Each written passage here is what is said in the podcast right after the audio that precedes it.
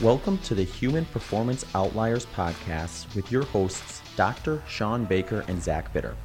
At Human Performance Outliers podcast, we dive into a wide range of topics revolving around health, nutrition, and physical fitness. If you enjoy the show and wish to support us, please visit patreon.com forward slash HPO podcast. If you do not use Patreon but still wish to support us, please also consider checking out our PayPal page at paypal.me forward slash HPO pod. The link to both of those can also be found in the show notes. Finally, please consider subscribing to us on your favorite podcast listening platform. Now, on to the next topic. A room slash my uh, my battle station here. you see, my background is I don't know if you rec- you don't I don't know if you recognize that. that's Ecuador apparently. That okay, nice. That Kila. Oh no, that's uh, uh Tungurahua, I think. It might be. I don't know. I'll, I'll, move out of the way. Maybe you recognize. I don't know if you've been there. Yeah, it's yeah, it looks like a pretty church there. Yeah, it's like a scary ass volcano there. Like that. Yeah, that could be. Yeah. So anyway, you're out in you're out in the in the uh, wilds of Ecuador, I think, something like that, somewhere in Ecuador. Yeah. yeah, you know, I'm actually uh, I'm here in the Andes, so the the scenery you see behind you the place I live, it's a little bit warmer, so there's no snow here. Yeah. There's no volcanoes in the area I live in because there's about a thousand microclimates in Ecuador. Just just in this valley, there's like a hundred microclimates. I can go, I can drive 15 minutes and be in an area where it's way more dry, maybe about like five to 10 degrees hotter every single day. Um, so yeah, it's a really weird place. You got snow-capped volcanoes, the jungle, um, the warm Pacific Ocean uh, and then the Andes. I mean, it's just there's a lot of uh, there's a lot of really cool terrain here. It's a good spot. Yeah, I've heard a lot of good things about Ecuador. A lot of people like to go retire there. And you know, what's the city? Quito? Quito? How do you say it? Quito? Quito, right? Yeah, Quito. Exactly, Quito. Yeah, yeah, it'd be a perfect place for people on a ketogenic diet to go live. exactly, perfect place for us carnivores. so you got a, you know, I think you've got a, I guess a YouTube channel. I mean, you call it, you call it Primal Edge Health. Yeah, and been doing that for for a number of years now. I guess is that is that that's correct. That's right. That's yeah, right, so. man. I've been on YouTube for uh, since 2014. We started uh, talking about low fat. Um, I'm sorry, uh, low carb, high fat diets. Started talking about ketogenic diet back in uh, in 2014. Um, are we uh, are we recording now? Or are we gonna? No, we're right recording. Yeah, we yeah, I put it up. We, we recorded the silliness, and then if there's anything awesome. that uh, you know sometimes cool. we people saying stupid stuff and we can embarrass them. So that's great. That's great. Yeah. Well, I'll try not to. Uh, um, yeah, I'll, I'll, try not to make any uh, any offensive statements. Um, uh, yeah. So 2014, we started the YouTube channel, and that was after. Uh, so our daughter was born in 2012, May 2012, here in Ecuador. Uh, we've been in Ecuador since 2010. Um, so 2012, our daughter was born, and when she started getting her baby teeth, uh, we noticed something really alarming. They started essentially just dissolving. You know, she had really bad dental caries. Uh, I'm sure you talking to a lot of ex-vegans have probably seen the degeneration that uh, we can get when we remove animal fats, animal products from our body. One of those side effects being osteopenia, sarcopenia as well. But we weren't on a vegan diet. Actually, about a year before that, we had done a stint um, of playing around with veganism, right? So we kind of started trying to get healthy. First thing you come upon you're trying to get healthy back in 2008 and 2009, you've got a kind of small paleo community that's not making that much noise, but you had the plant based diet people. You had a lot of these plant based uh, vegan dieters really representing their diet and saying that this is a way to get healthy outside of pharmaceutical drugs, a way to get off of big pharma um, drugs that I had been on my whole life. And I grew up with asthma, allergies. Um, you know, I played sports. I played soccer and baseball, but um, I always always had a limit. I always had limitations, and I always knew there was just that my body was just not in tip top shape. Never had uh, good digestion. Always had you know just issues, little issues, and uh, allergies, asthma being the main ones. So I started trying to use food to hopefully kind of regenerate my body. I had a major major injury that I'd, uh, that I'd gotten from skateboarding. Got hit by a car. I hit a car, and the car stubbornly hit me back. Um, so I uh, really, I don't know, I was in a lot of pain. Like I used to wake up in the middle of the night. Um, a, few times I actually woke up in the middle of the night and was in so much pain and so frustrated. I was crying tears of like frustration and pain. Um, you know, anybody who's had chronic inflammation, injuries, uh, or even some chronic diseases, probably knows that feeling when you just you don't know what to do. Right? I had no money. Um, had, was getting out. I had no more insurance. Uh, I just finished up uh, at the university, uh, at the University of California in Santa Cruz, and I don't know. I wanted to get healthy, so started playing around with like kind of more of like a vegan diet. Quickly realized that I needed meat. Um, I'd try to go like a week without meat, and uh, I would just be starving. Right? it, just, it felt like I was fasting. You know, if anybody's ever done like a long term fast, five days, seven days, that's what it felt like trying to go without meat. And uh, at the same time, I'm trying to regenerate my body. And I'm just thinking, okay, the plant foods give us all the building blocks we need. Maybe I'm addicted to the meat. Maybe this will work. And every time I tried it, after about five to seven days, I would cave. I had a friend that would get me salmon collars. He worked at the farmer's market uh, slinging fish. And he would give me the collars of the salmon because they're really hard to package. So they'd take the salmon collars and just throw them away. And the guys that worked there would take them in bags and they'd give them to their friends, throw them in the freezer. And every single time I had one of those salmon collars, I would just, my eyes would light up and I felt astronomically better. So I realized that the meats are important, but I thought, well, maybe they're not that important. maybe we don't need them every day. Maybe we just need them like a few times a week. Really stupid thinking, right? Um, maybe I was trying to justify my poverty and you know not wanting to spend uh, you know several dollars a pound to get some meat, and you can get quinoa and lentils and all this other crap vegan food. You get a lot cheaper. Um, so, anyways, going back to my daughter, when my daughter was born, her teeth started basically dissolving, and um, the dental caries freaked us out. Right? I mean, this was you. You have a kid, kind of changes you. You know, like everything becomes real suddenly, and uh, it's this burden of responsibility and this really intense feeling of love. And like you know, you do anything for this kid. You kill for him. You die for him. Um, so her teeth started dissolving in her mouth, and we were freaked out. Um, we're like, well, what are we, what are we going to do? We're going to go go to a dentist. The standard thing that a dentist is going to tell you when you have dental caries is it's because the mother's breastfeeding. That's what they tell you. They say, oh, it's because the mom's breastfeeding. Um, you need to stop breastfeeding at night, stuff like that. Um, we didn't really buy into it. We didn't really think that the standard uh, narrative was true. So we started looking deeper into it, and we came upon Weston A. Price's work. So back in 2013, we read Nutrition and Physical Degeneration, which is a book I had heard about when I was getting into the idea of a vegan diet. Um, people who were um, saying that a vegan diet is definitely inferior always referenced this book, Nutrition and Physical Degeneration. So we had a copy of it. I even had this book, and we just we hadn't read it yet. Um, and uh, so we we read Weston Price's book, and he actually traveled among all these cultures where uh, was before they had received what he called the foods of commerce which is basically you know canned foods, marmalades, jams, sugar, processed wheat, processed uh, starches, um, you know corn, all these junk foods that um, these industrial nations, namely the United States, started exporting all around the world through you know major grain conglomerates like Cargill um, and whatnot. And uh, so these are the companies we see that are so big today. Um, when they started pushing these foods onto these cultures, they would see immediate degeneration within the first generation. Um, so, where the parents had very straight teeth, wide palates, full development of the jaw and face, the children were suffering from dental caries. The children were more prone to tuberculosis. Um, and what he noticed was all of these cultures, before they received the imported foods and the junk foods and the processed crap, they were all eating most of their calories from animal foods.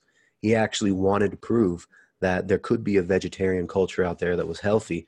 He couldn't find a single one. So even these Tahitians, these people in Bali, um, all these islands where there's abundant tropical fruit available, you know, like Durianrider's heaven, Freelee the banana girls, um, natural environment was providing all these fruits and vegetables or you know fruits, uh, tropical fruits that were ripe year round, and these people were still eating primarily animal foods from the ocean and just using plant foods as essentially almost uh, you know additional non-necessary additions to the diet. So they had fertility foods like uh, special crabs uh, here in the andes when he traveled to peru he found that they were trading for the coast uh, to the coastal people for these eggs that come from a skate a skate-like creature called the angelote. And they would bring these eggs up here and they were very high in iodine very high in fat soluble vitamins these dried unfertilized eggs from inside of the skate-like creature. And they would use those as fertility foods. So this um, got us interested in the power of animal foods. So we kind of followed the Weston A. Price Foundation's information and actually got a lot of valuable stuff for them. I know some people are critical of them, especially in the vegan community. That you know their meat industry shills, but you know the Weston A. Price Foundation they definitely do a lot of good work, and I think uh, they definitely do a good job of advocating for food sovereignty, food freedom, things like um, you know the availability of raw milk, raw cheese, stuff like that. Uh, those are definitely things that we do need to uh, be pushing for in our culture, and things that I saw immediately help my daughter. So we started giving her grass-fed butter. We started giving her liver. We started giving her, you know, we started giving her raw beef liver. She really likes that. We started giving her more meat, more animal fats, and we saw immediate results. Her teeth hardened up, uh, the, de- the decay stopped, and now she's getting her adult teeth. They're totally fine, totally normal. Uh, they're coming in really straight, and everything's good with our daughter's health. Our son, who pre-conception Jessica was eating a mostly carnivorous diet, right? Loads of animal fats, um, you know, full fat dairy, yogurt, uh, I'm sorry, uh, heavy cream rather, lots of butter, um, organ meats, liver, um, heart, um, bone marrow, stuff like that. Lots of broth and uh, meat, steaks, fish, eggs, and he had no problem with his baby teeth at all. Whereas normally, the second, third child that a mother has tend to have more health problems. You know, the mother's kind of depleted, I guess you'd say, from uh, from giving birth so many times. So that's what started out our channel. We started getting into high fat nutrition, and uh, then I got into a ketogenic diet. Was doing mostly animal foods with some vegetables. Thought the vegetables were necessary. Um, eventually, ended up coming to carnivore and uh, through. Uh, have you, have you guys have you guys heard of Shawn Baker, Dr. Shawn Baker? Uh, he, hey, you know, hey Tristan, let me interrupt you now because I, I, don't know if you saw this, but I, I, was just for some reason I was looking something up, and there is an actual Dr. Shawn Baker who works for the Bill Gates Foundation, the Bill and Melinda Gates Foundation, as their head nutritionist, which I thought was just ironic as can be. I just had a laugh. You have to check that out. It's, it's amazing. Spells the same. He spells his name the exact same way I do as well. So I think it's quite well, maybe he's taking some of the hate mail off of your off of your plate then. I don't know. I don't think there's ever. I don't think there's ever enough hate mail for uh, for us carnivores. Tristan, so, uh, um, yeah, just one another. I'll just make a comment. You know, when I was operating, you know, I was in the OR about three days a week. Two, my my surgical schedule was two days one week and then three days the next. I was in the operating room all the time, and it was every Wednesday. Whenever I was there on a Wednesday, it was always uh, dental extraction day for the pediatric patients. So we would they would run through six, eight, six or eight kids and pull all their teeth out of their mouth. And this wasn't, you know, I don't know how many of the kids were on plant-based diets, but certainly we saw it over and over again. Uh, and I think it was just poor diets in general. And, and you know, yeah, of, absolutely, standard American diet. Yeah, yeah. They're, they're, putting their kids to bed with apple juice or even in some cases Coca Cola and stuff like that in their baby bottles. And so, yeah, I, I think that you know there's you know, there's a lot of problems with the diet, and it's you know, and I, I do think that uh, you know, preferencing animal nutrition is obviously the best choice. Um, and then, and then, so when you were when you experimented with veganism and you thought or plant based, and you were thinking that it's going to help me, did there did it help at all? Because you know you have all these conditions, you know, whether it's chronic pain, whether it's asthma, allergies. Many people just think that's normal. I mean, hey, allergies, it's allergy season. We're supposed to have allergies, or you know, it's uh, you know, my, I've been working out hard, and you know, I'm supposed to have little aches and pains, and I'm only 25 years old or whatever it is, and right. you know, people normalize this sort of concept, this sort of uh, um, physical state. You know, that's just normal human existence, that we should we should have these inefficiencies and problems and pain and discomfort. At what point? I mean, did that help at all? Did, did the did the plant based diet help you at all initially, or was it just completely uh, a wash? As far as uh, I think anytime we change our diet or change behavior and we start pecking through these addictive behaviors that we have and we take control of our automatic reactions to things, it gives us a high. So simply like deciding I'm going to change my diet. I'm going to stop eating Ben and Jerry's and Burger King every day. I'm going to stop eating the shitty carnitas burritos and um, like well that you know probably a lot better than the Burger King and stuff. At least there's some meat in that. But you know I'm going to stop eating this junk food and I'm going to treat my body right. I think just just getting to that place gives you I mean you start rewiring your brain right you start rewiring your habits so i think you get kind of a high from that and i think a lot of time when people go on plant-based diets yeah they might experience slightly improved health due to the change in uh, you know maybe eating less junk food, eating less of the crap foods. Maybe some of them are even eating less processed sugar and grains and stuff, which we did. At first, I felt good, but I did notice um, the pain didn't go away. Right, so I had chronic pain in my hip, and I had this knot of like really intense scar tissue in my hip, and you know it, it affected my lower back. Uh, um, and I, you know, I was diagnosed scoliosis in seventh grade as well. So I know that I had a crooked spine, which was not, it wasn't a birth defect or something like that. It wasn't genetic. I think this was behavioral, right? So the uh, dominant on one leg, um, you know, uh, skateboarding a lot, jumping off of one leg, leaning over desks all the time. So I, I had pain that had stacked up, and that pain didn't start going away. In fact, it actually would get worse. And it starts getting worse and i guess the standard line would be oh maybe it's detoxification right it's just like you know when when these vegans detox all their teeth uh, when they don't get their period anymore they they start to justify so i never really went there i never got that far i, I knew i needed to build muscle i knew i needed to build strength and i really quickly noticed that without meat um, i didn't feel good enough i didn't i just i didn't feel like i was regenerating so it was a uh, i noticed really quickly but I was stupid enough to think maybe I don't need that much meat. Maybe it's just necessary, this like necessary evil that we have to do um, every once in a while. Uh, and as soon as I started adding more animal foods, everything improved. I was able to add lean muscle mass. I had the energy to work out. My mood improved.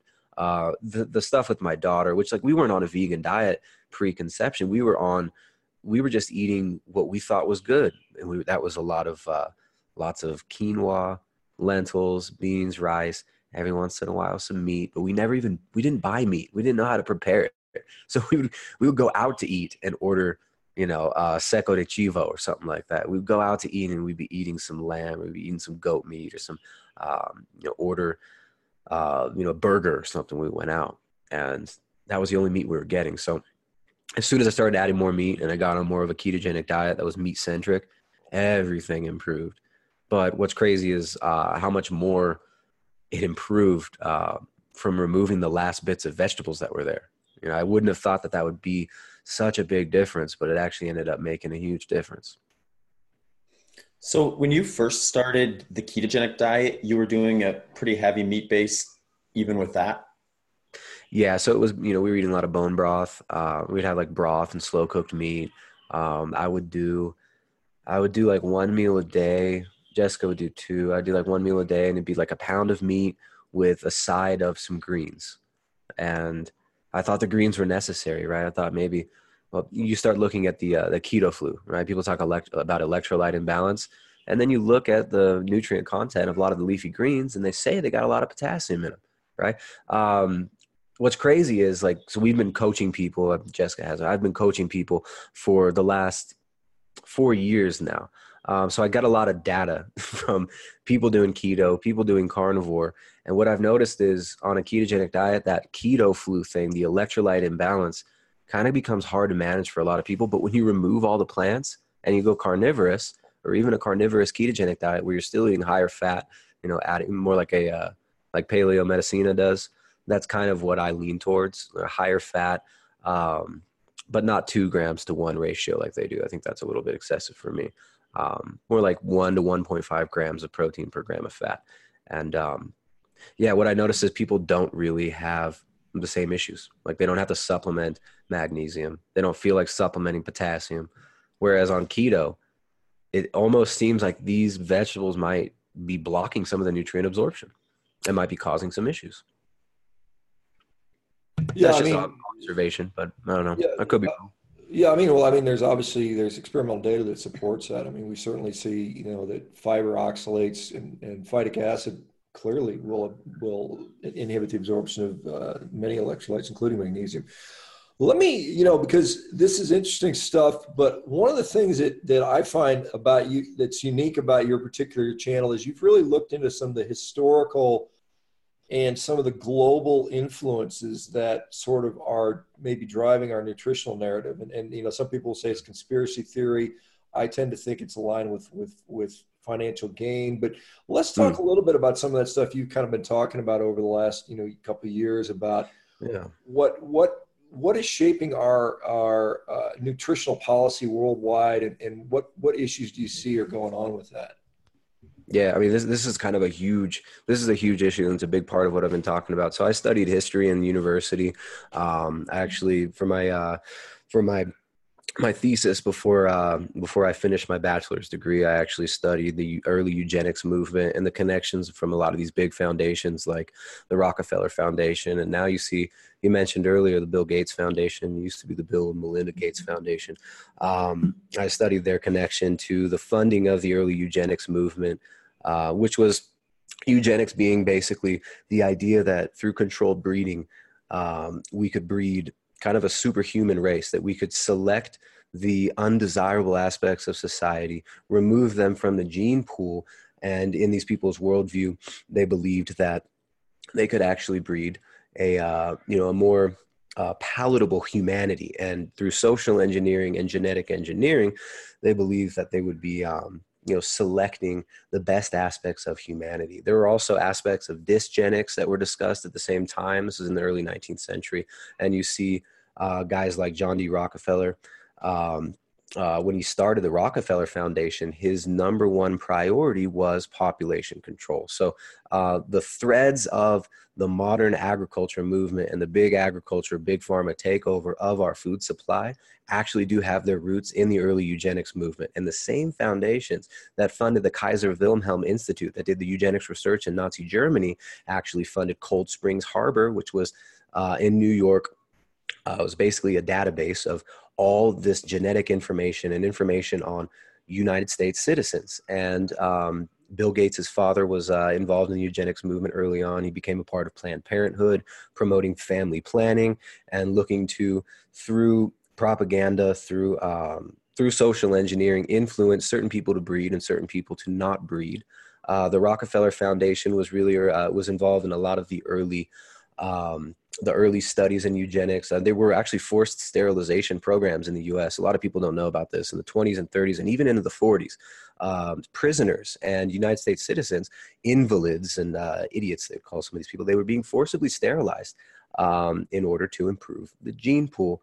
Um, so there is this thread of this type of thought, this uh, you know, kind of what I would say is absolute megal- megalomaniacal thought of, um, you know, we have the right to selectively breed human beings. And you know, I got a, I got right here next to me one of my favorite articles to point people to to see the thought patterns that were going through some of these uh, elite organizations like the uh, Royal Society, um, the British Royal Society, um, and these big foundations. If you check out, there's a article from 1929 in Cosmopolitan magazine, uh, Hearst's Cosmopolitan magazine, 1929 and the article is called Save This for Your Children's Children's Children.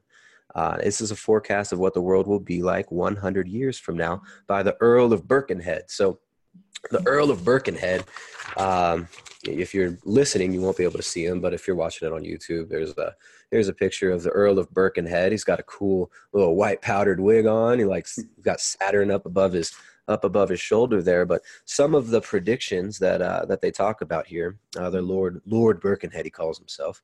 Uh, in 1929, he gives several predictions. In the beginning of the article, it starts with babies will be produced by chemists in laboratories. Uh, second one, the entire institution of marriage will be changed. Uh, next, we will all live to be 150. Um, no one will need to work more than two hours a day. Next is agriculture will be abolished except as a hobby, and all foodstuffs will be produced synthetically. Uh, and then he's got several more predictions, which are really interesting, but uh, not as relevant to what we're talking about now.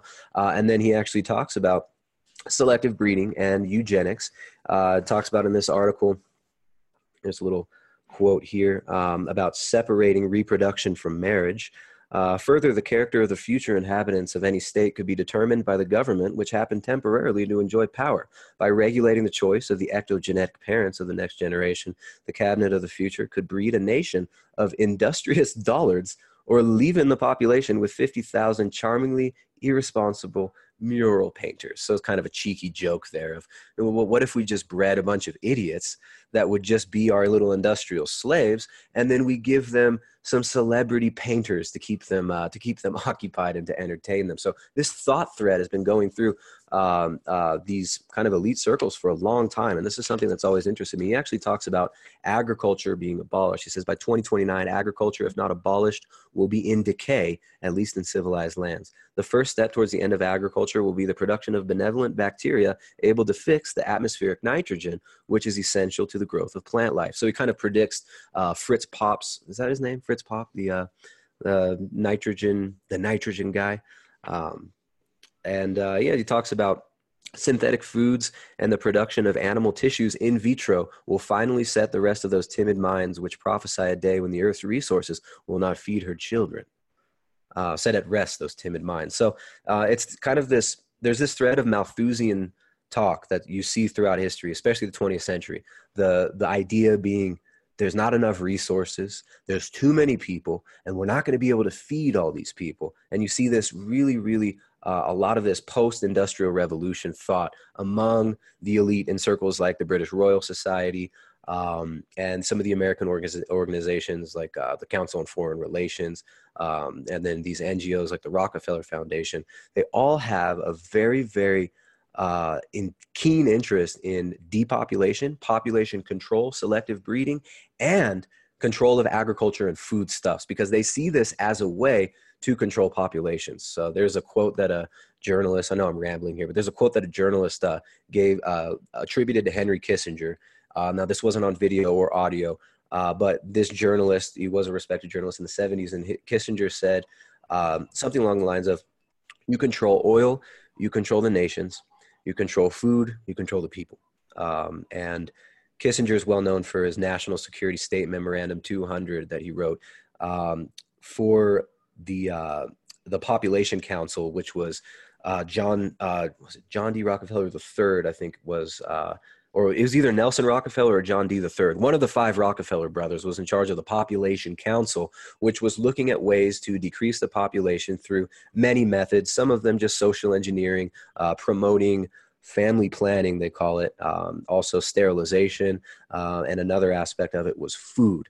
So David Rockefeller was also really into the uh, uh, Latin America and controlling the food production in the third world. And uh, when you look into this, I know I've kind of painted a broad picture here, but uh, I hope it, I hope it's clear. Uh, there is a certain thread of thought among the uh, self-proclaimed elite that they have the right to control breeding and that they should take control of the food supply. And that's what we've seen in the 20th century. We saw the Green Revolution, hundreds of millions of dollars from the Rockefeller Foundation pushed into sending genetically modified seeds, eventually GMO seeds, but first it was chemical pesticides and fertilizers to the third world. Uh, then you see golden rice in India. Uh, eventually, it led to Monsanto's GMO corn. The Rockefellers opened up the doorway to this with hundred with a hundred million dollar investment into this GMO research. Rockefeller, David Rockefeller, actually runs the Center for Latin American Studies at Harvard University, and they're all about pushing the they call it the green agenda now. Um, and this green agenda is essentially about feeding the world through genetically modified foods, consolidated food supply, patented seeds that are highly profitable. And it's essentially about control of resources and control of breeding of the population. So, you know, real light, fluffy stuff. I know it's, uh, it's really, really easy to talk about these things with people. Um, but yeah, Tristan, what um, you know, it's because some interesting. There's a lot of stuff in there, obviously, and I just want to, you know, when you're talking about eugenics, and you know, we all know about the, you know, the Nazis and the Aryan race and stuff like that. But yeah, you're, yeah. you're, saying beyond that, people are trying to select certain uh, traits. Do we know what those are? Do we know which populations they would would, would prefer to th- thrive, and which ones they prefer sort of dwindled yeah. away? Was there any sort of evidence of who's going to go and who's going to stay? Has that been talked about? Yeah, I mean, I think there's different factions when you look at a lot of these big foundations and these billionaires. You have, it's not like there's a consolidated. It's not like David Rockefeller was sitting down with Bill Gates. I mean, maybe they were. Uh, they de- they definitely did have uh, the Bill Gates Foundation and the Rockefeller Foundation have seem to have the same interest. But uh, when you look at Planned Parenthood, uh, Margaret Sanger uh, specifically wanted to target African American populations for sterilization and for abortions. Um, and when you look at uh, what Planned Parenthood's still doing, it's kind of widely known that they definitely target uh, lower class. They target lower class people, and um, and of course, some people would say, well, that's it's good. You know, we have to uh, we want to make sure that these kids grow up and they're they're well fed and they're well nourished. But when you look at Margaret Sanger's writing, she was based she was openly racist, and she started the um, the Planned Parenthood organization. So I know, obviously, talking about anything like abortion becomes highly politically charged. Um, but yeah, it seems like uh, the third world is the main issue for these people. So they, what it is is it's the peasantry that are a problem. People that can produce their own food off the land seem to be targeted the most by um, these foundations. They're pushing GMO seeds really heavily in Africa. Um, and you know, instead of giving these people clean water, instead of giving these people uh, access to medical care that's actually fighting the common infectious diseases, there, they're selling them certain products or certain pushing certain products on them, and they're uh, trying to get GMO seeds pushed on these people. So that's the phil- the philanthropy that you see of the 20th century is not done for uh, the greater good, as these people want you to uh, to believe. It's actually done in order to consolidate power. So the Rockefeller Foundation was started with the Standard Oil uh, money. It was the Standard Oil Trust. So it's basically the biggest monopoly uh, ever in the United States. Um, John D. Rockefeller Sr uh, whose father was the original snake oil salesman. I don't know if people understand know about this. John D. Rockefeller's father, uh, the, the, guy who started Standard Oil, his father literally was the original snake oil salesman, and he made his small fortune through swindling people, selling them actual snake oil, telling them the snake oil is going to cure everything. So he was a master at this, and uh, that foundation, uh, which was given to the sons of John D. Rockefeller. Um, they actually donated the land that the United Nations stands on. Uh, we're highly involved in the creation of the Council on Foreign Relations, which was planning a post World War II society before the World War even happened. Uh, there are documents and studies from the CFR, the Council on Foreign Relations, planning out the post-war economy, and they were very interested in agriculture and controlling food stuff. So um, I don't, you don't see as much of a racial bias in the U.S. as you did in Nazi Germany, but these same big foundations and the same big banks that are bankrolling the economy today were the foundation of Nazi Germany's eugenics program. So they shared information. The Kaiser Wilhelm Institute uh, was funded and started and helped uh, uh, start by the Carnegie uh, Carnegie Endowment, the Carnegie Institute rather, and the Rockefeller Foundation. So there is a lot of um, interconnections. There are a lot of interconnections internationally between these foundations, governments, uh, supra governmental organizations like the UN and um, and these agendas and of course big corporations right? Monsanto bayer uh, bayer pharmaceutical coming out of the ig farben cartel. So bayer was actually a part of the nazi eugenics program as well. Um, ig farben was producing uh, zyklon b uh, during world war ii and after the war the cartel they called it a cartel um, ig farben was broken up and bayer was one of those companies. And then bayer has been working closely with monsanto for at least the last like 50 years. Uh, and now they're finally one uh, giant company. Bayer purchased Monsanto for like 63 or 66 billion dollars. I think 2016. Um, so there, there are a lot of connections. I'm sorry, I know I, I, went a little bit off track. You were asking about specific people that might be targeted for sterilization. Um, in the early eugenics programs in the U.S., it was prisoners, violent criminals, uh, invalids, people with birth defects, and stuff like that. Uh, but there was a lot of pushback and people said this is a slippery slope because who decides who is allowed to live? You know who whose right is it to decide that? If i had a kid and that kid had down syndrome or something um, you know at that time the government may have uh, you know may have sterilized that child forcibly um, in some of these institutions. And you know for the greater good is always the line right? Just like veganism now it's pushed for the greater good. When you look behind it you got the beyond burgers Bill Gates is one of the biggest investors, Tyson Foods. So it's the same big ag companies. It's the same green revolution people that are funding this. And actually, what I wrote about in the university was how the green revolution, if you really look at it, could be seen as the ideological and uh, institutional extension of the early eugenics movement. That's, uh, I mean, that's an interesting association, and obviously there are people that would challenge that. Um, you know, there's many people out there says, you know, we just got too many damn people, and you know, we got projecting 9.5, 10 billion people by 2050, and we got to feed them all, and you know, the only way we're going to be able to do that is via you know grain grain based uh, you know food supply. And yeah. many people say it would laud Bill Gates for for for feeding these starving people. Yeah. What other options? I mean, you know, we had Frank Mitloehner on the other day, and, and his concern wasn't, I don't know that it was so much about food consumption.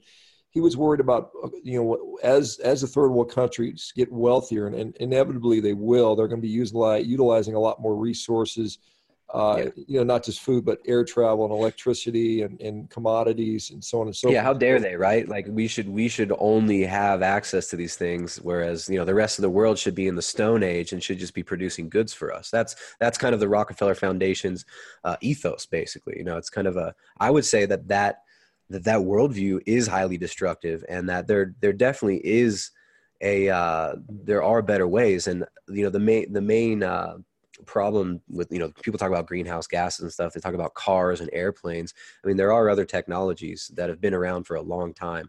Um, there are other building materials other than petroleum uh, you know plastics and petroleum byproducts there are other ways of um, you know treating people other than with pharmaceutical drugs. So i think mm-hmm. these things are institutionalized and these this worldview i believe is actually um, it's perpetuated through think through universities through the education system. And most people do say that. Most people would believe that there's too many people uh, there's not enough resources and uh, we're just we're not going to be able to feed the population. But when you actually look at the history of the west i mean you go all the way back to malthus and he had a bunch of fry, flies uh, fruit flies in a jar and he said look these fruit flies in this jar will eventually die because they'll run out of space Therefore, we need to control the human population because we're all going to run out of resources and we're all going to die. It, they've been having, they've had this doomsday scenario and they've been programming uh, the populace to believe this for, for years. I mean, for several hundred years now and they're always predicting the population bomb you know you, they had the baby boomers i mean these are these are propaganda terms like just baby boomers that is a highly advanced propaganda term like straight out of edward bernays playbook uh, to make us associate high birth rates with destruction, with death. Um, you know, babies are bad, people are bad. The problem is human beings. We're literally being programmed by a psychopathic society. Um, and I'm not saying that this is all intentional. Some of this could just be, um, you know, forces outside of ourselves, even. But we are being programmed to believe that we're bad. Uh, that when we're born, it's like you know, Gaia cries an oil tear. A single drop of oil drops from Mama Earth's eye every time an evil baby's born because we excrete CO2, toxic byproducts, um, and babies are bad. So uh, I, I, think it's uh, the whole overpopulation thing is an absolute myth. They said uh, Paul Ehrlich in the 70s was saying that by 1989, we're just going to be piles of corpses living on each other. We won't be able to feed anybody. Um, he said this over and over again, and all his predictions were wrong. Al Gore talking about the uh, you know global warming is going to destroy the planet by 2000. I forget what the date he gave in that first film, uh, but he was wrong too. So we see this doomsday religious cult kind of developing, the climate cult, I call it. Um, and I would say that it's uh, the we need to maybe take a step back and actually look at the basic presuppositions of that and um, and question the very foundations of the thought the thought threads that uh, that have been weaving the fabric of modern society. And I know it's not easy to uh, to get people to go there, but I think the overpopulation thing is is absolute nonsense. When you when you look here where I live, how much of this land is uninhabited? When you look at a map of the United States, you see where people actually live. Um, there's so much unused land. There's so much land that's uh, that there's just the human population is not going to eat itself out of existence. In fact, most of the food in the US gets thrown away. We have a surplus of food. And of course, there's areas where there's drought, famine. There's areas where people are impoverished, where they're culturally impoverished. Um, but I think that overall, the overpopulation thing is a it's a social engineering um, strategy used to dupe people into um, into buying into certain agendas, like the green agenda. You know, the uh, the green revolution was um, industrial agriculture, right? The removal of people from the land, the small family farm being destroyed, and when you read some of the writings from people like uh, Bertrand Russell, H.G. Um, Wells's nonfiction stuff, like these big thinkers, um, especially out of um, out of England, the common thread, the thing that they all believe is there's too many people, overpopulation, and uh, they believe in creating a global system, a uh, either under one uh, organiz- organizational entity or um, a completely decentralized, more uh, you know global communist system. So the thought threads that are uh, that are weaving this come from, uh, I would say, just faulty reasoning and really people who are duped. You know, I mean, you read like Bertrand Russell's book uh, somewhere around here, The Scientific Outlook. It's the most unscientific book you've ever read. I mean, this it's just it's basically it's like the rantings of a megalomaniacal maniac. And in this book, he talks about in the future society, um, we're going to have to restrict people's access to information. We're going to have to burn books, basically, um, and, and, we're going to have to control all thought and all resources on the planet. And um, to me, it's just it's it's absolute uh, madness. You know, I don't think it'll. I don't think we're going to necessarily get there, but the way that the system's running today, uh, it's it's really destructive, man. I mean, we've got people here. They get glyphosate, they get Roundup, and they get told, "Hey, this stuff's like candy. You spray it on your field. It's totally healthy. It's all good.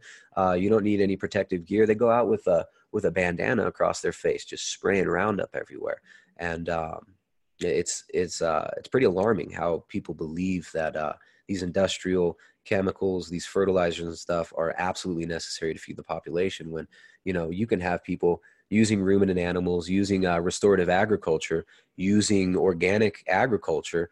Um, and you mentioned, uh, was it uh, Frank Mitloehner?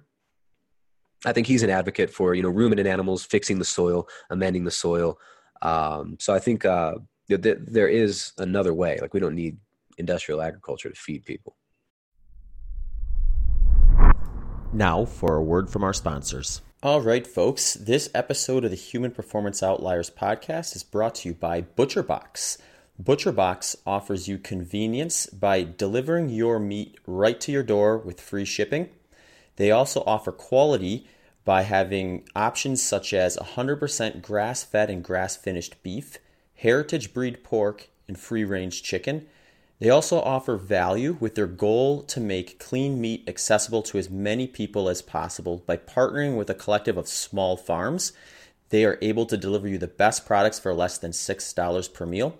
They often run promos on their website for subscribers to get things like free pork or free bacon.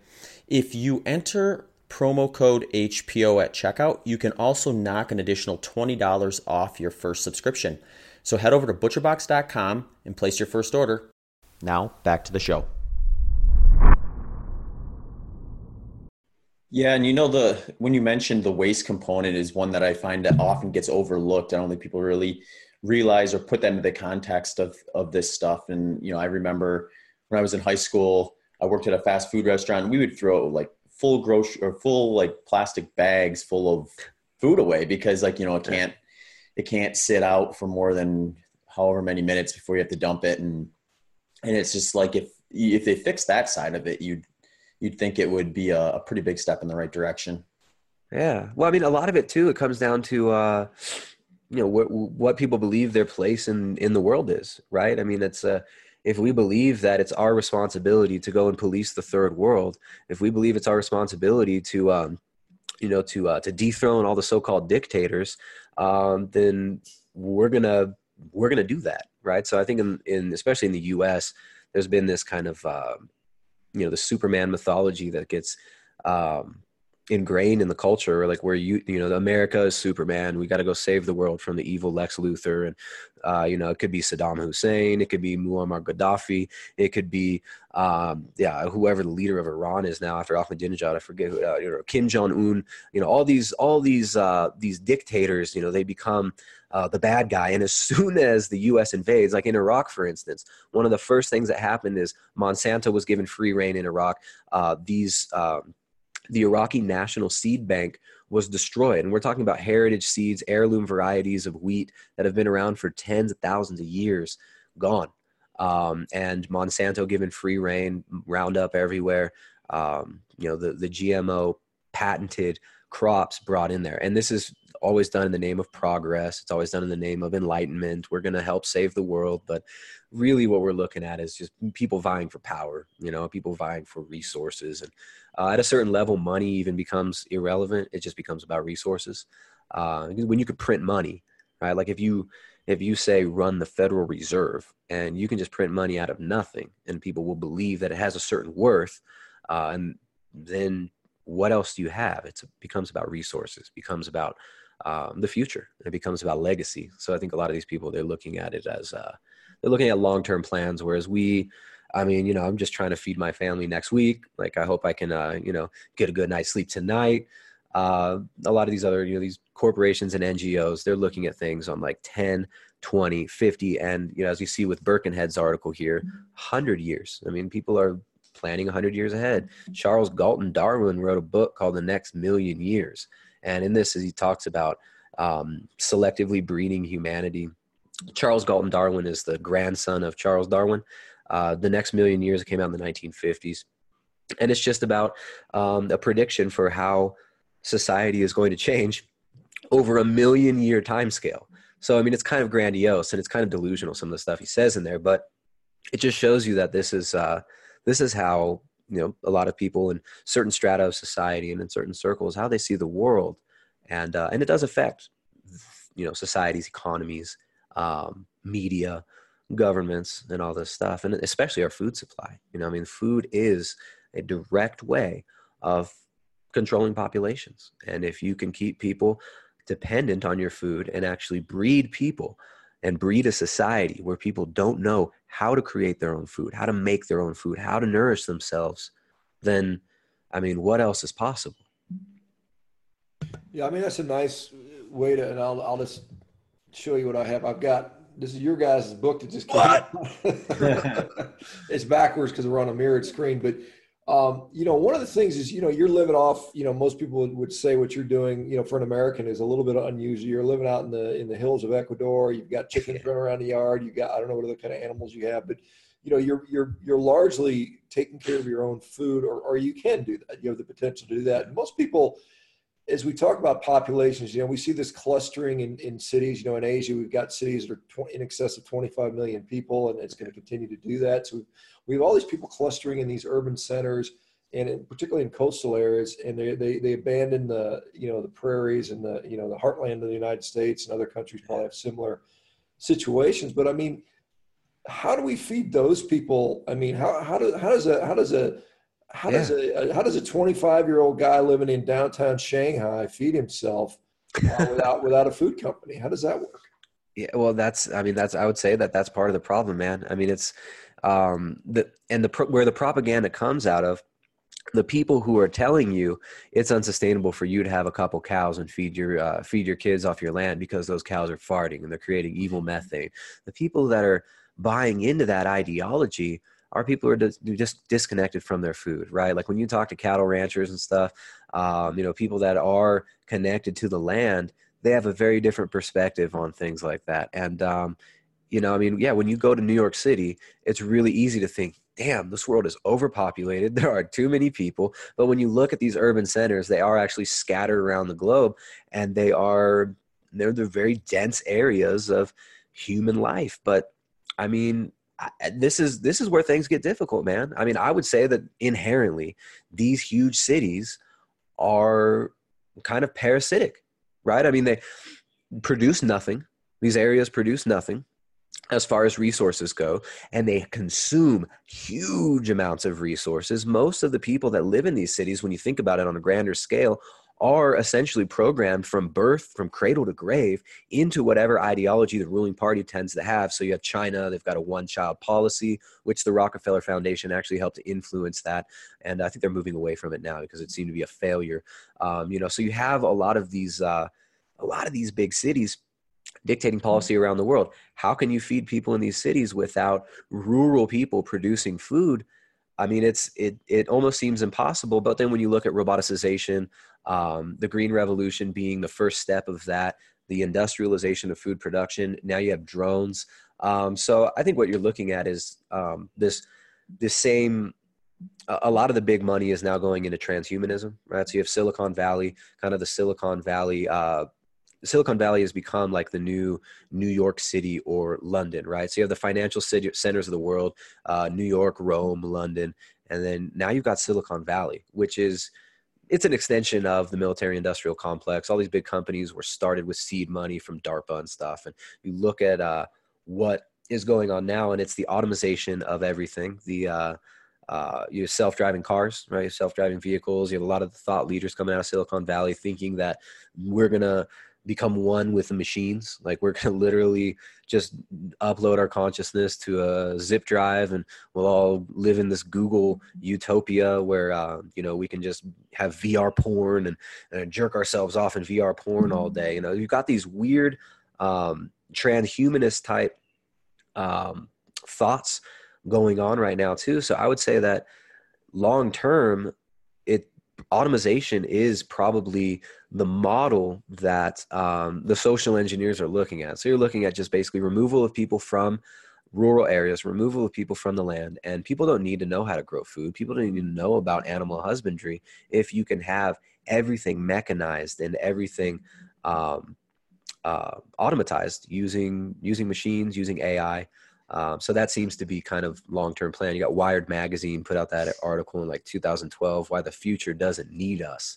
And um, you know, I mean, this is this is not just some guy at Wired magazine writing this article. I mean, these are publications that are very influential and um, you know, using language, using imagery, and using gradualism uh, you can propaganda as a population into believing anything. You can propaganda as a population in genociding a huge portion of their own people, like you saw in the Soviet Union, where they, uh, the rural farmers and a lot of these Orthodox Christians who didn't want to become a part of the uh, uh the, the new order, uh, were simply killed off. Right, thirty million people killed in after the Bolshevik Bolshevik Revolution. So, um, unfortunately, I really think that we are looking at a literal fight for humanity, right? I think we're really looking at um, long term. We're looking at either total destruction of our ability to feed ourselves and to uh, and to actually live uh, off the land, to um, you know have families and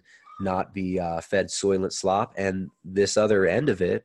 Where I'm not saying it has to be one or the other, right? This is there's a, know, a whole spectrum of possibilities in between, but the other extreme end of that is uh, you know, total control of all resources. THX 1138. You ever seen that movie by George Lucas? Mm-mm. It's weird. It's George Lucas's first film he made before Star Wars. I'm sorry, guys. I'm just like I'm laying down all kinds of crazy shit on you.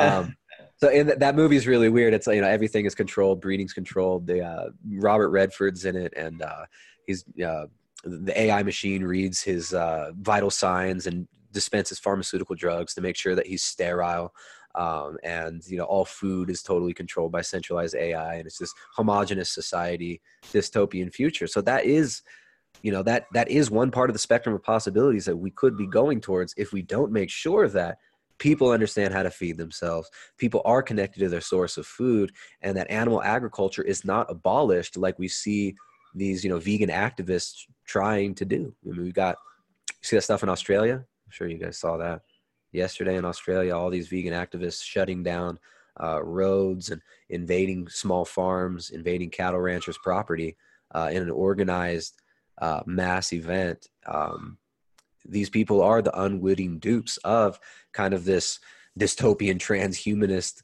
possible future that I'm hoping we can avert through you know what you guys are doing uh, promoting nutrient dense whole foods, promoting animal nutrition, animal based nutrition, uh, grass fed animals being uh, the best source of nutrition for human beings. And um, so, yeah, I think that's uh, is the longest answer to a short question I could have ever given. Is uh, that's the kind of the uh, that's the possibilities. Yeah, Tristan, I think I think we're at kind of a crossroads right now because I, you know, I think there's people that would say that you know, if if we can avoid suffering of animals, if we can all live in harmony, if we can have all of our needs met through technology, if we're, if we're happy, if, if we're medicated through virtual reality, and, and everybody's just happy and chilled out, then maybe that's a better world. Um, but I think to get there, I mean, you know, particularly from the nutrition front, and we're seeing so much human suffering, you know, from a disease standpoint. And I think, you know, whether it's not enough food for everybody or, or too much of the wrong type of food. I mean, certainly I think that's as much of a problem as anything else, not particularly in Western yeah, society. Exactly. And so yeah. there's a point where do we is there so much pain associated with eating the the the, the what I would call a non-species appropriate diet for for a, a, few more decades before before maybe the technology allows some of these other things to, to potentially happen is there going to be a point where we can say wait a minute we're not going to go down that road or, or we're going to you know you know because you see how they you know they're you, i mean I, you're probably as familiar with this as, as i am as you can see what's being kind of you know kind of taught to the next generation in the schools yeah. Uh, you yeah. know, it's you know the kids are starting out. You know, you got to take your probiotics, your prebiotics, your Fred Flintstone vitamins. And I your antibiotics. You know, take take your pink medicine, kids. Take the yeah, amoxicillin. I mean, we see this stuff coming out earlier and earlier, and then of course we see this. Uh, uh, you know, this is a thing in Australia. They're demanding that uh, the film Dominion, which you know is another propaganda film against animal agriculture, be shown to all children over the age of 15 in the public schools. And I think this is kind of the the the this was out there and and it's it's it's not going to stop i don't think they're going to give up i mean these people are doggedly determined uh, yeah. for whatever reason and i don't know if it's um, well i mean i think some of them are true believers but i mean i just yeah, the lower the lower levels it's just people who really believe it right but i don't think that bill gates for one instant believes that he's saving the world when he publicly states that we've got to depopulate right on one hand he says overpopulation is the biggest problem in the world. We needed to populate the planet. On the other hand, he says, you have to use these pharmaceutical products. They're going to help us to save millions of lives, and we need to give you GMO foods. They're going to save millions of lives. There's a real dissonance there. Uh, so I think at one level, people are true believers. The lower levels, they're just useful idiots. That's what Stalin called them. He said they're useful idiots. And in the Maoist revolution, the uh, the intelligentsia that actually pushed the ideology, they ended up being killed off too.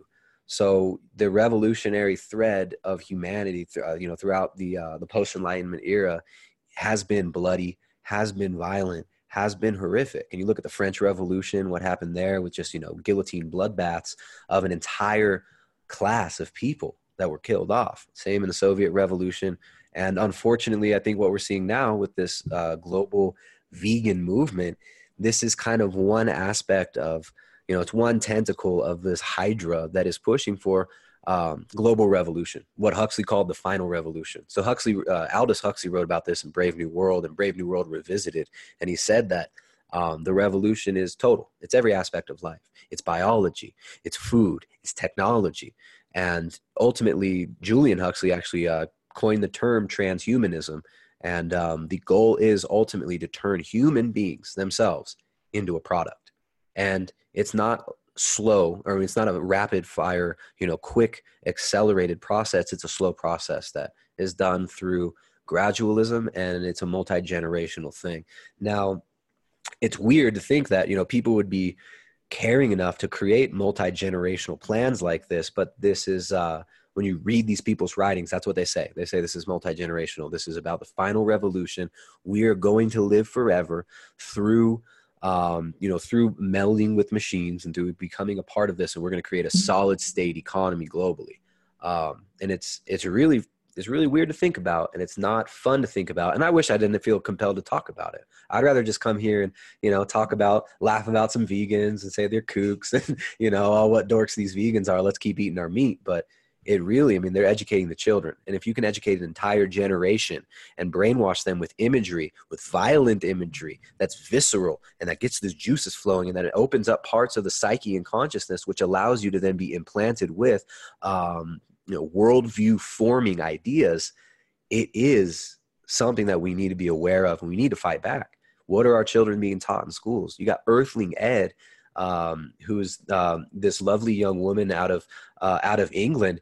Uh, he's going to uh, Harvard, Harvard University, to give speeches to these children and to teach on behalf of professors about um, about animals as commodities. And guess what? The department, it's highly likely the department that he's going to be speaking at is the Center for Latin American Studies, which is David Rockefeller's Center for Latin American Studies, which is set up to push the green agenda, essentially eugenics, this eugenics agenda to selectively um, promote population control in certain areas and control of resources. So he's going to be talking at Harvard, which is the mouthpiece of the Rockefeller Foundation. David Rockefeller has given millions of dollars over the year to Harvard, uh, years to Harvard, and he's going to educate the kids there about animals as commodities. You've also got in Australia the Animal Liberation Found Animal Liberation Party or the Animal Rights Party. I forget what it's called, and they seek to redefine personhood.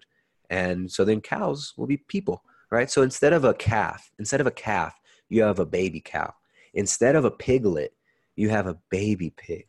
Instead of an animal, you have non human animals. And it's language that actually forms our reality at a certain level. And um, what we see is, you know, propaganda, imagery, language all being used to form the worldview of the generations coming up and essentially weaponize that worldview against themselves. They think, you know, Earthling Ed gets in front of this group of kids and he says, Oh, hello, little children. Do you know about global warming? And they all say, Yes, yes. And he says, Well, what causes global warming? And they say, Carbon dioxide, carbon dioxide. And Earthling answers, And where does carbon dioxide come from? And the kids say, uh, from cars, from cows, and but I'm, know, my blood is boiling at this point, and I'm thinking carbon dioxide comes from your child when it exhales.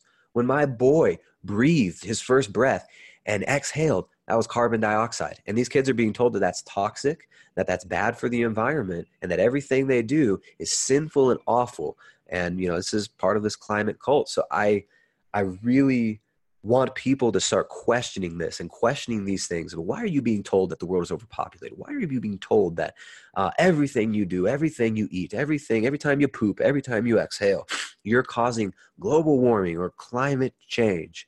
Um, and these are these are highly advanced propaganda. Um, this is very very advanced propaganda and it's been studied scientifically for hundreds of years. And the 20th century was the solidification of a lot of these techniques. And um, and now we're seeing the fruits of it. Unfortunately, it is a weaponized culture that is at war with itself, looking to destroy itself and eat itself alive. Much like you saw in the French Revolution, that ended up just a huge mess. Um, and um, yeah, so buy our book. See you later. No, no, I'm just you know because I'm thinking about this you know Lord Birkenhead and you know he's he's long gone. He died you know whenever it was you know 100 years ago or something like that. Or and you know so why would he? I mean I'm just trying to think about the multi generational stuff. Why would I care? And, and, you know but as I get older, I do I do want to see what kind of world I leave for my children. And so hmm. you know do you direct that a certain way? So I, I do see some plausibility in this multi directional argument. But I mean a young person might say why would I care what people do in a thousand years? Who exactly. Who cares? But, YOLO, man. You only live once. Maybe right. that's a weaponized. Maybe that's part of the weaponized culture. This, you know, hedonistic thing. I mean, you you see. All right. So in this book here, this book's called Eco Science. It's a big textbook by Paul Ehrlich and John P. Holdren. Paul Ehrlich was Chicken Little of the '70s. He was Al Gore uh, circa 1970. Al Gore in uh, in like pleated bell bottom pants, right? Uh, Paul Ehrlich was getting on Johnny Carson getting on television, telling everybody the uh, the world's going to end. Piles of corpses on top of corpses. We're going to be eating our, each other alive by 1984, and it never happened. So this book, Eco Science, is a 1970s textbook, and in it they're exploring ways. John P. Holdren, by the way, the other author of this, he uh, he was Obama's White House science czar. So these aren't people that were just you know random academics. These are like highly um, intelligent in many ways and very very skilled propagandists. Um, they write about in this book. Um, the forced sterilization of populations and the use of certain cultural threads like uh, he, he, talks about i keep using the word thread for some reason maybe i've got a i've got a sewing fetish today um, but the uh, he talks about using culture and using economics to decrease birth rates right? So he talks about um, if people are financially stressed they'll have less babies right? So this is 1970s um, and these are just these are ideas that people are are discussing for influencing future generations and these think tanks that are funded by these big foundations. Like john john d rockefeller started the rockefeller foundation as a way to influence the future. So I think a lot of it comes down to megalomaniac, megalomaniacal kind of psychopathic tendencies that some of us may have, and perhaps to create Standard Oil. Right, a lot of uh, you know that maybe a few people had to get screwed over for for John D. Rockefeller to create Standard Oil. Um, and uh, I think part of it is that psychopathy, megalomaniacs want to play God. Uh, and then part of it is just the natural human tendency to want to give something to our children, right? Like I want my kids to live good lives. I want my kids to have skills. I want my kids to know how to feed themselves. I want my kids to, I want my son to be a good man and to stand up to things that are wrong and to protect the weak. And um, so there, I think that's a natural thing, right? Like we, you want to feed your kids, you want to teach your kids how to be good people. Um, and it, it depends on our worldview, I guess, you know, how we justify that. Hey, Tristan, I mean, you and I, you know, largely operate over social media. You know, you've got your YouTube channel. I'm, you know, doing stuff on Instagram and some other places. And what do you see as, as that as a method for control of the population as well? Because I mean, obviously we're trying to do what we believe is right using those channels, but at the same time, uh, social media is, is being influenced by undoubtedly by corporations and stuff. Do you have any insight into that sort of stuff? Yeah, well, um, there's a good documentary. Um, my friends Aaron and Melissa uh, at uh, they they have a YouTube channel called Truth Stream Media. They made a good documentary called The Minds of Men. Uh, this documentary is about four hours long, and you know they actually did a really good job at in a very um, academic way showing the roots of the computing revolution basically came out of um, behaviorist studies and is even connected to uh, a lot of these doctors that were involved in like you know psychological operate uh, psychological studies in the 1950s 60s in the uh, what's known as the MK Ultra experiment. So cybernetics, um, cybernetic networks were developed in order to be tools for behaviorism. So behaviorism is this idea that there's no soul, like there's no there's no assumption in behaviorism. They don't even believe that man has an internal reality it's just pure reaction to environmental stimulus, right? So you have a rat, you shock the rat, the rat moves. There's no thought of, you know, well, what's the rat thinking? What is, you know, what is the human thing? So they basically look at human beings like lab rats and animals and behaviorism. And it's very psychop- psychopathic. It's not, uh, they don't account for any internal state of man. They're offended by the thought that man may have some aspect of them that's non physical. It's all just reaction to the environment. So um, the computing revolution, its roots, come from military industrial complex uh, comes from like the macy conference in uh, the 1950s if you look into the, the early the macy conferences um, it was these groups of very very rich people uh, big foundations uh, big corporations and um, you know ibm was creating the system of computing that tracked in the Nazi propaganda, uh, the Nazi concentration camp the prisoners. So they were tracking the prisoners using tattoos and computers. So the root of the computing revolution does come from um, the military industrial complex. And uh, so, yes, there is a, an aspect of it that can be used for control. Uh, video games, uh, first person shooters. The Pentagon admits that uh, they created first person shooters early on to train people um, to kill. Sorry, one of my chicken slaves is um, being pretty loud back there. I named her Freelee. Um, the uh, so yeah, the, the computing revolution it it definitely ties into um, the military industrial complex and stuff. But I mean, I don't know, is, is it going to be used for that exclusively? We'll see. Uh, we see a lot of censorship now. Uh, it's easy to get uh, kind of black pilled on the whole situation, right? It's really easy to kind of look at it and say, "Oh my goodness," you know, Twitter is openly censoring people with uh, certain ideologies. Uh, Amazon just removed all uh, the documentaries that were uh, talking about the possible link between vaccines and autism. Uh, you have open censorship happening on the internet now, and uh, you know it could be, it could be, uh, it could be really bad, or it could be used as a tool to kind of wake people up. So obviously, I put stuff out on social media. I have a YouTube channel. we got a website. I'm on Instagram, on Twitter. barely on Twitter, but I I try to reach out in these mediums but then at the same time it, it, could easily be used like i mean youtube for instance right? Uh, live streaming is uh, is really big now. And i do loads of live streams. I love it. It's really fun.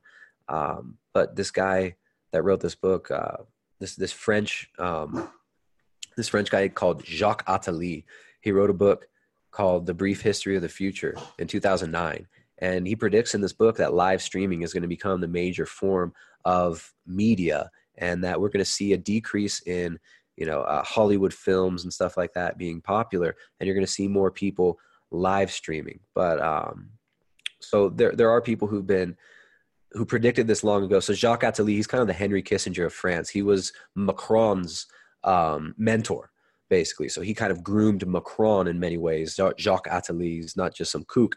And he predicted live streaming is going to be huge. He actually predicted we're going to see like live streamed um, like people are going to start fighting. Like you're going to see like gladiatorial type stuff over the internet. And he called he called these things. He called cell phones nomadic devices. And he predicted this is before the internet was on our phones right? It's 2009 that he published this book before everybody had iphones.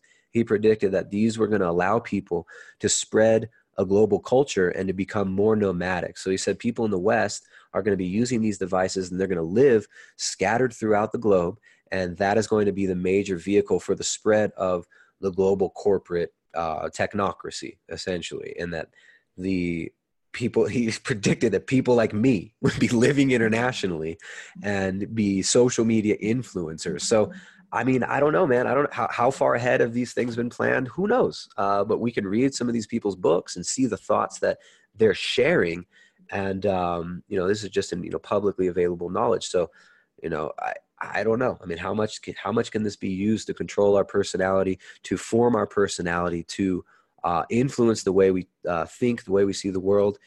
It's pretty it's pretty obvious that they're powerful. Like here in Ecuador, the way that girls dress and the spread of pornography through the cell phones and stuff, and through the uh, through the internet, just in the last ten years, has been really obvious to me you know like you see now 13 14 year old girls wearing tube tops dressed up like freaking britney spears and shit whereas a few years ago it was a lot more conservative garb you know they weren't so promiscuous. And um so i i think they're powerful and the internet is a tool for spreading good ideas but at the same time you know it spreads porn and toxic culture and gets people fighting about stupid shit that doesn't matter.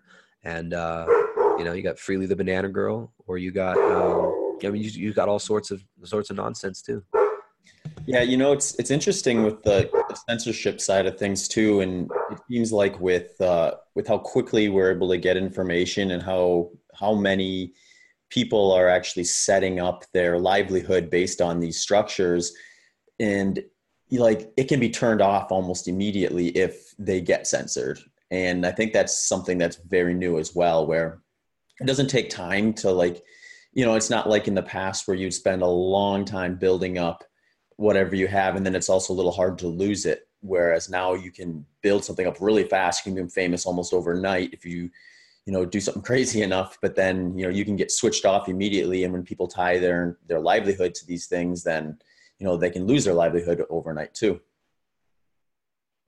Yeah it's interesting. Something just came to mind like the some of the proponents of uh, the internet, like the early guys who were pushing the internet and pushing the idea of cybernetics as a behaviorist control tool.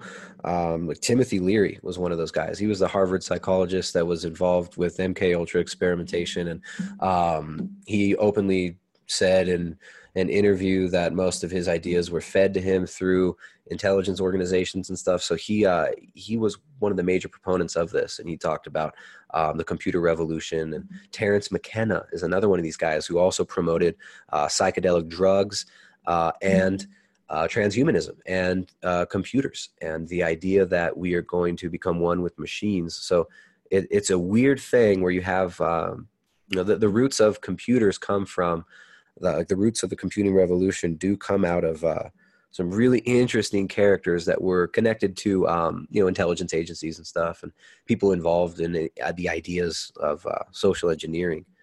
Um, so that's that's just one of these things in history that's always fascinated me is propaganda. How wh- why do people get motivated to kill people that they don't know or to just genocide people for a, a lie? Um, and we think it can't happen to us. We think that we can't, that we're so advanced, we're so smart. Look at our iPhones. Look how cute I am in my selfie. I'm so smart.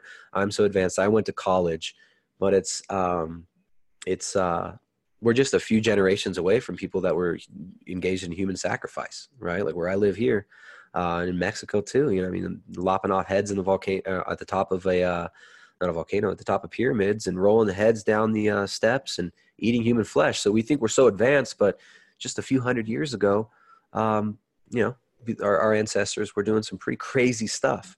So I think we have to be careful of what we do get influenced to uh, to do. You know, I mean, it's it's easy to motivate people to violence, and um, the the revolutions in like Egypt, the color revolutions, these were all spread through Facebook. These were all spread through social media. So we've got um, violent revolutions and uprisings. Of course, in the, the Western world, we're told that you know the Egyptian revolution was great. Uh, Muammar Gaddafi was terrible. You know, uh, Libya, uh, we needed to uh, to uh, liberate them. But when you look at what happened, I mean, you had Muammar Gaddafi was basically killed in the most brutal way on camera, on social media, in the streets, and these were influenced through foundations like the Open Society foundations and using social media. So they're tools, they're revolutionary tools that are being used for for global revolution, I would say. But that doesn't mean that it's going to it has to work. It doesn't mean that we have to submit to these ideas. It doesn't mean that we have to uh, be led along by our noses. Um, and uh, yeah, I mean it's it's heavy. It's not like easy things to think about or talk about. Uh, but I think we should we should consider these ideas and instead of just brushing them off and thinking, okay, well, uh, what's on TV tonight? Maybe think what is what I'm watching on TV really telling me about who I am, what I should do, how I should behave, and what the world is all about? Because um, these are powerful tools. You know, television was uh, was a revolution in and of itself. Radio as well. You know, mass communication is a tool for social control and always has been seen as such by the people who are disseminating these devices right? Hitler loved the idea of television. The first image to be sent through uh, the cathode ray tube on tv was a maltese cross cult symbol. So you're looking at um, that stuff that goes deeper than just like pure entertainment stuff like that Hey Tristan, let me uh, because I, I, hear a lot of people, including yourself, have mentioned something called Agenda 21 or UN Agenda 21, or some people just call it the 2030 agenda now. Yeah. Uh, because people want to look at, you know, we, we, hear all this stuff about the Rockefeller Foundation. For most people, that's so far removed from our day to day existence. We, we can't even co- comprehend that level of, you know, malfeasance or, you, know, this this kind of conspiratorial type stuff that most people say this this sounds too crazy. But Let's well, you just look at history. I mean, you could read the Rockefeller Foundation documents. I would say to those people, yeah, yeah. Agenda 21 is uh, uh, agenda for the 21st century. Agenda 2030, it's called now. Um, this is um, UN program for sustainable development. So the word sustainable development is this new eugenics term. Sustainable development is a catchphrase for controlled development. Controlled by who?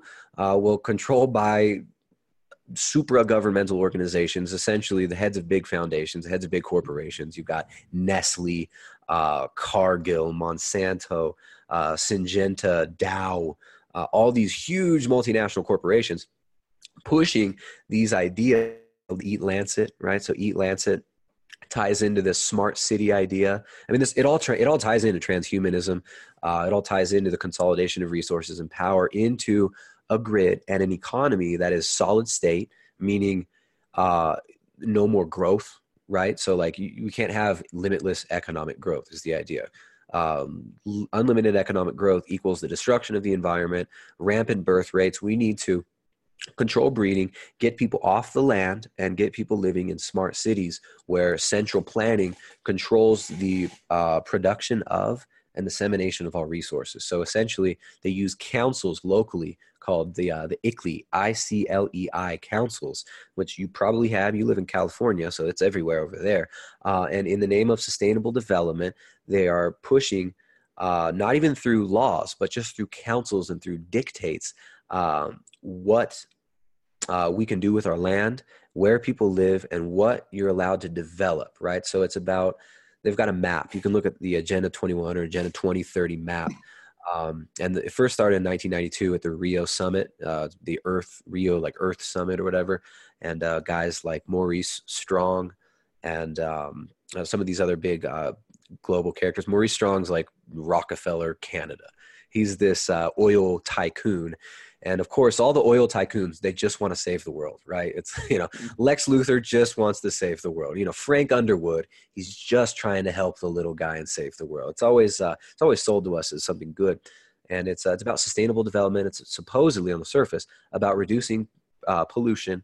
But um, yeah, they've got a map and it shows on this map where people will be allowed to live uh, in this you know agenda 21 map and it's basically a few mega cities basically crowding people into mega cities having like i said earlier uh, all food production automated and uh, brought in you know using robotics using machines and um, yeah it's, just about control of resources basically. So uh, books like ecoscience that i talked about earlier john p. Holdren uh, uh, paul ehrlich these are the type of people that have drawn up these maps and drawn up these ideas so it's basically it's academics from universities indoctrinated academics telling everybody where they can live what they can do how much resources they can use um, and what they're allowed to uh, where they're allowed to be where they're allowed to go so they're they want to actually cordon off a lot of the uh, the United States into wildlife reserves and want rewilding. So basically, remove people, remove ranchers from the land, and um, and have you know you all eat soy, corn, wheat, and all this junk. Uh, it got updated instead of agenda for the 21st century, agenda 21. Now it's agenda 2030. And this is why for the last two years, they've been telling you, we have 12 years to save the planet. We've got 12 years until the next doomsday because 2030 is kind of this benchmark as far as global planning and long term um, structural planning of the, the future economy. Um, so it's uh, to save the world, of course. We've got to all give up our rights. Mother Earth wants blood. You know, we've got to you know get rid of as many people as we can, and um, so it's the same old thing that we've been uh, that I've been kind of talking about for the last hour or so.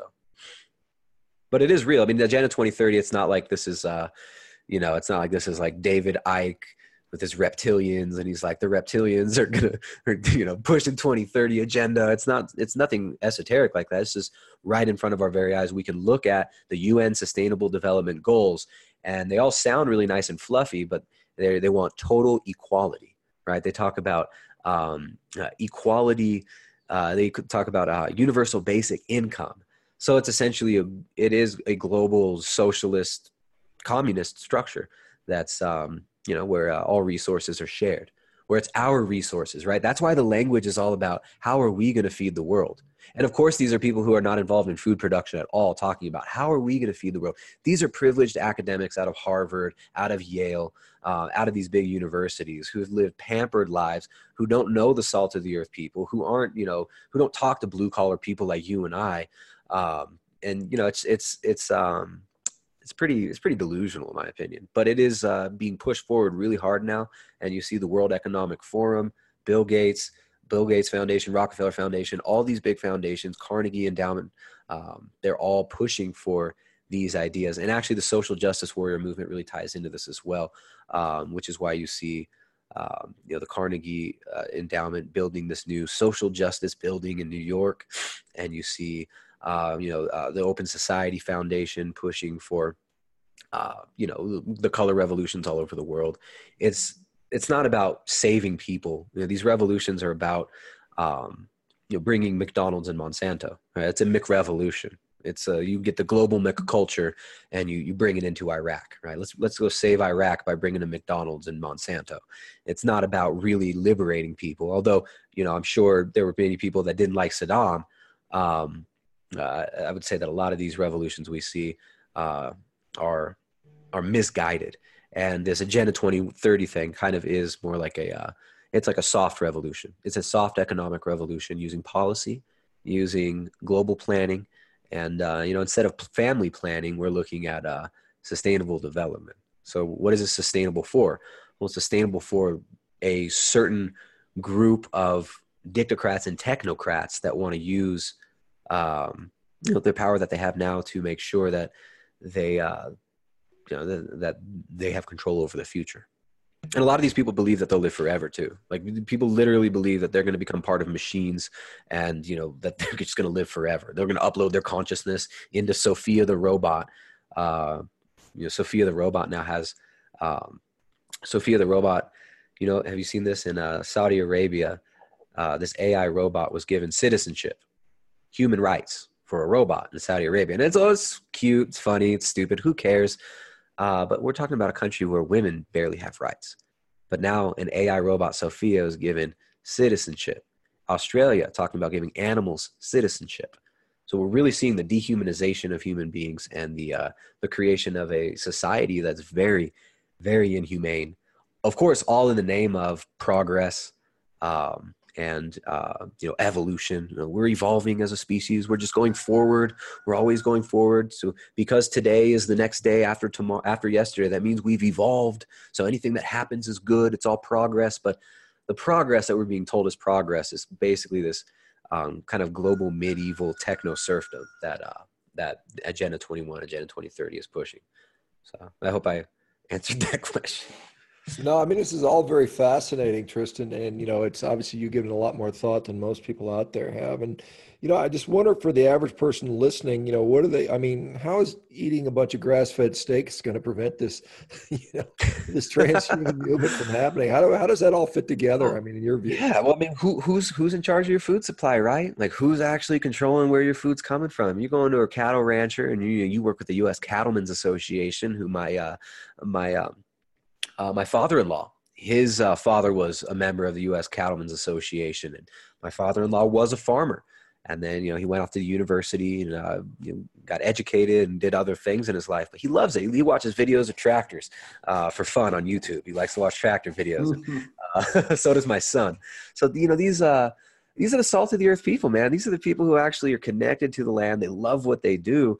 When you're going and you're getting you know grass fed beef from a local producer, you are supporting a very you're supporting the least um, amount of suffering that you could support from buying your food. And you made a great video about this the other day. How many squirrels get killed on these wheat fields? How many pigeons get shot before the wheat threshers go through? A viewer sent me a video of, uh, of from uh, I think it was BBC or something or some British uh, channel of these dudes just popping off pigeons with rifles and shotguns before the wheat threshers go through. And these guys are killing up to 150 pigeons in one go. They're shooting rabbits. They're shooting these animals because you don't want them to get uh, ground up with the wheat.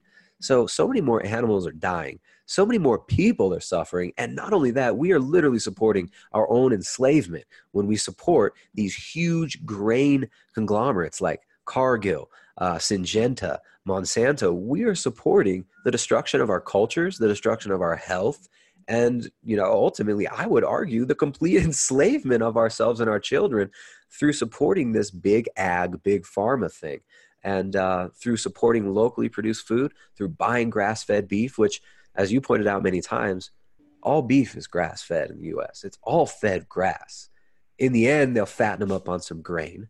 And i would argue that you know, I mean, look, if, if that's what you can afford, just like you say, if that's what you can afford, I would way rather have you be healthy than you suffer, right? And you, I know you you like the taste of grain finished beef, and a lot of people do because it's got more fat. And when you're eating a uh, carnivorous diet, you kind of want to get those fats in. So I have nothing. There's nothing wrong with finishing off on grain.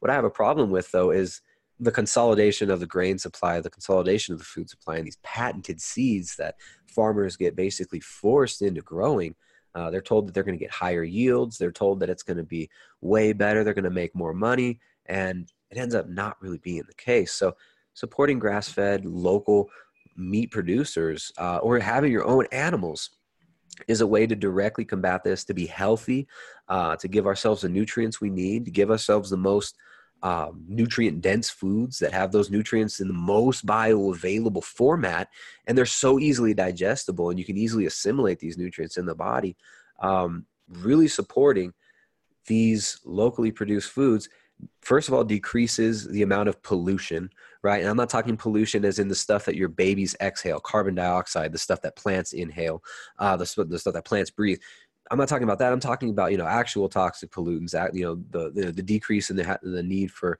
uh, petroleum byproducts to be pumped down into the atmosphere and stuff like that.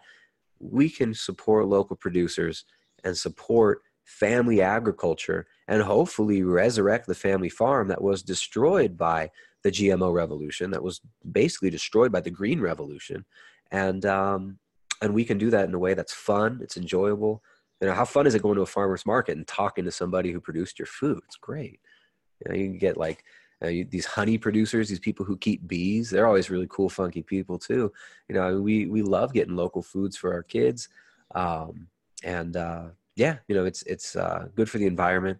It's good for your health, and it's good for the health of your communities because something that these devices do i mean yes they allow us to communicate with each other uh, the cell phones allow us to talk with each other i can share information i can live stream do all these cool things but they sometimes disconnect us from our immediate environment.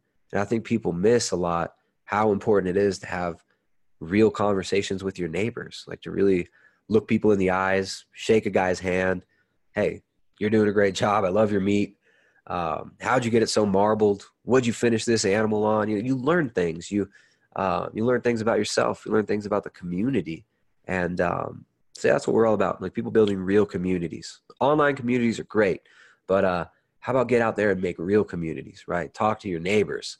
Talk to your uh, talk to your family. You know, get to know your kids. Get to know your parents. Maybe um, that, that's all very very uh, fulfilling. The real human interaction. Tristan, it's been great. We've got uh, we've got two more podcasts to do today, so um, we'll have to get you back on for a second round. Tell us a little bit about a little bit more in detail about your book. You know, it's or I guess just, it's got your wife's name on there. I don't see your name on there, so maybe she. I know what the hell, man. so the carnivore cookbook, I've looked through it. I, I, think the recipes are cool. I'm really excited about that. I mean, I think it's a, I think it's going to be a boon for people that want to experiment with with you know meat based diets. You know, there's there's a lot of stuff for everybody in there. It's pretty comprehensive in my view. It's all animal foods. Do you notice there's not a single plant in the whole book? There's not even seasonings. We just we, we basically wanted to make this for the people that were on. We wanted to make this for the real roots carnivores, right? People who want all animal foods in their diet. And um, I don't think there's another book out there that's using all animal food ingredients. So it's pretty unique in that regard. Um, Jessica spent she spent quite a while making the book, spent about a year and a half making it. So it's all based on the most nutrient dense foods available, animal foods. Um, you know, of course, we were influenced early on by Weston Price's stuff and a lot of the keto stuff early on. But this book is uh, is definitely something special. So there's like over a hundred recipes. Uh, there's a whole section on. Uh, we like to promote nose to tail eating. Uh, we've been promoting the nose to tail stuff since back in 2014. Um, so we're all about. You know, we really like liver. Um, heart stuff like that. One of the recipes, beef heart meatballs. I really like that one. Basically, just go to your butcher, have them grind up some beef heart, and make some meatballs with it. Throw them in the oven. So there's simple ingredients, um, no plant foods, just meat, fat, animal foods, and salt. And there's even a couple like uh, uh, carnivore carb recipes using uh, using a little bit of honey. So we had to put an ice an ice cream recipe in there that my daughter really likes. My son likes it too.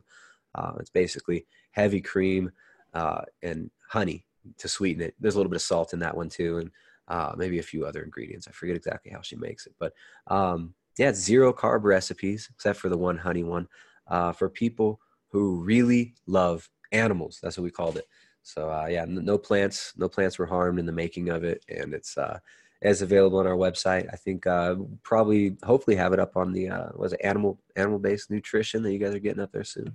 Yeah, that's uh, animal based nutrition network.com. Yeah, that'll be coming up pretty soon. So we'll have that and a lot of other things up there, which will be cool. Hey, where, where do people find you on social media? I mean, I know you got the Primal Edge. Uh, YouTube is probably the biggest place, but tell us. Yeah, about, yeah.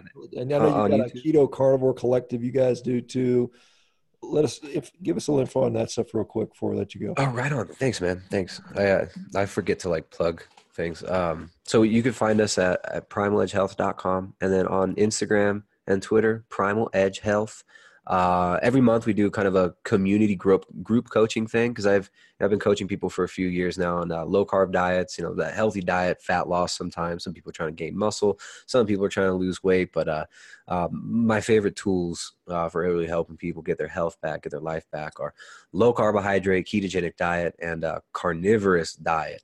Uh, carnivore diet just being something that's just so powerful. Like as you guys have seen, so many people have been uh, totally transformed in their uh, in their bodies and their health, even their mental health using a carnivore diet. So um, yeah, we uh, we do the Keto and Carnivore Collective every month. Uh, this month we actually this month's kind of a special one. Actually, we sponsored a bunch of ex vegans.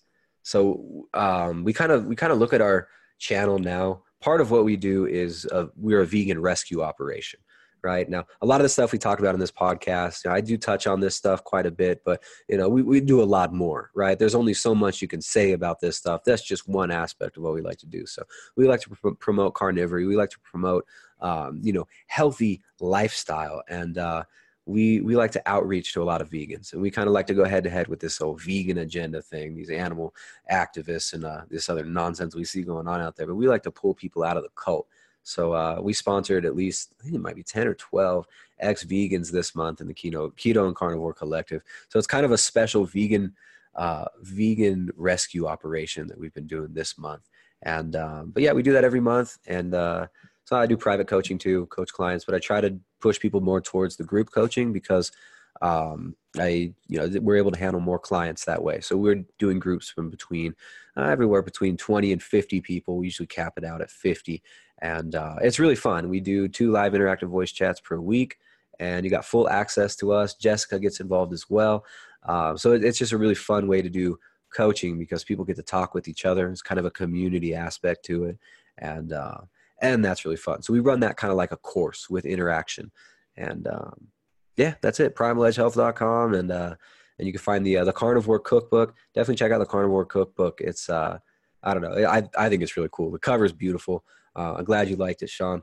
And uh, Zach, I was trying to get you one, but I didn't get your uh, your address to send you one, man. We'll have to uh, maybe afterwards. Uh, oh yeah, de- definitely. I'd love one. Awesome. Well, yeah. Uh, cool. Thanks for having me on, guys. It's been, it's been real nice. We'll make sure to link all that stuff, including the book, into the show notes too, so listeners can go right there and click on that and get to it right away. Uh, but yeah, thanks for coming on, and uh, have a good rest of the day.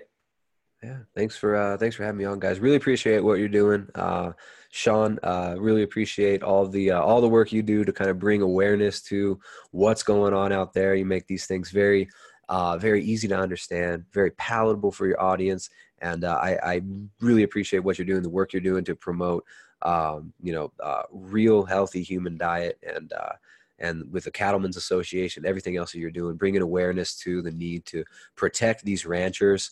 Uh, because we are going to see in the next year or so, we're going to see a big push of these animal rights nutcases uh, terrorizing small family farms even more. And we need to protect these people. We need to figure out what we can do to help uh, to, to secure our food supply for the future of our children. So thanks, Shawn. Thanks, Zach appreciate what you guys are doing.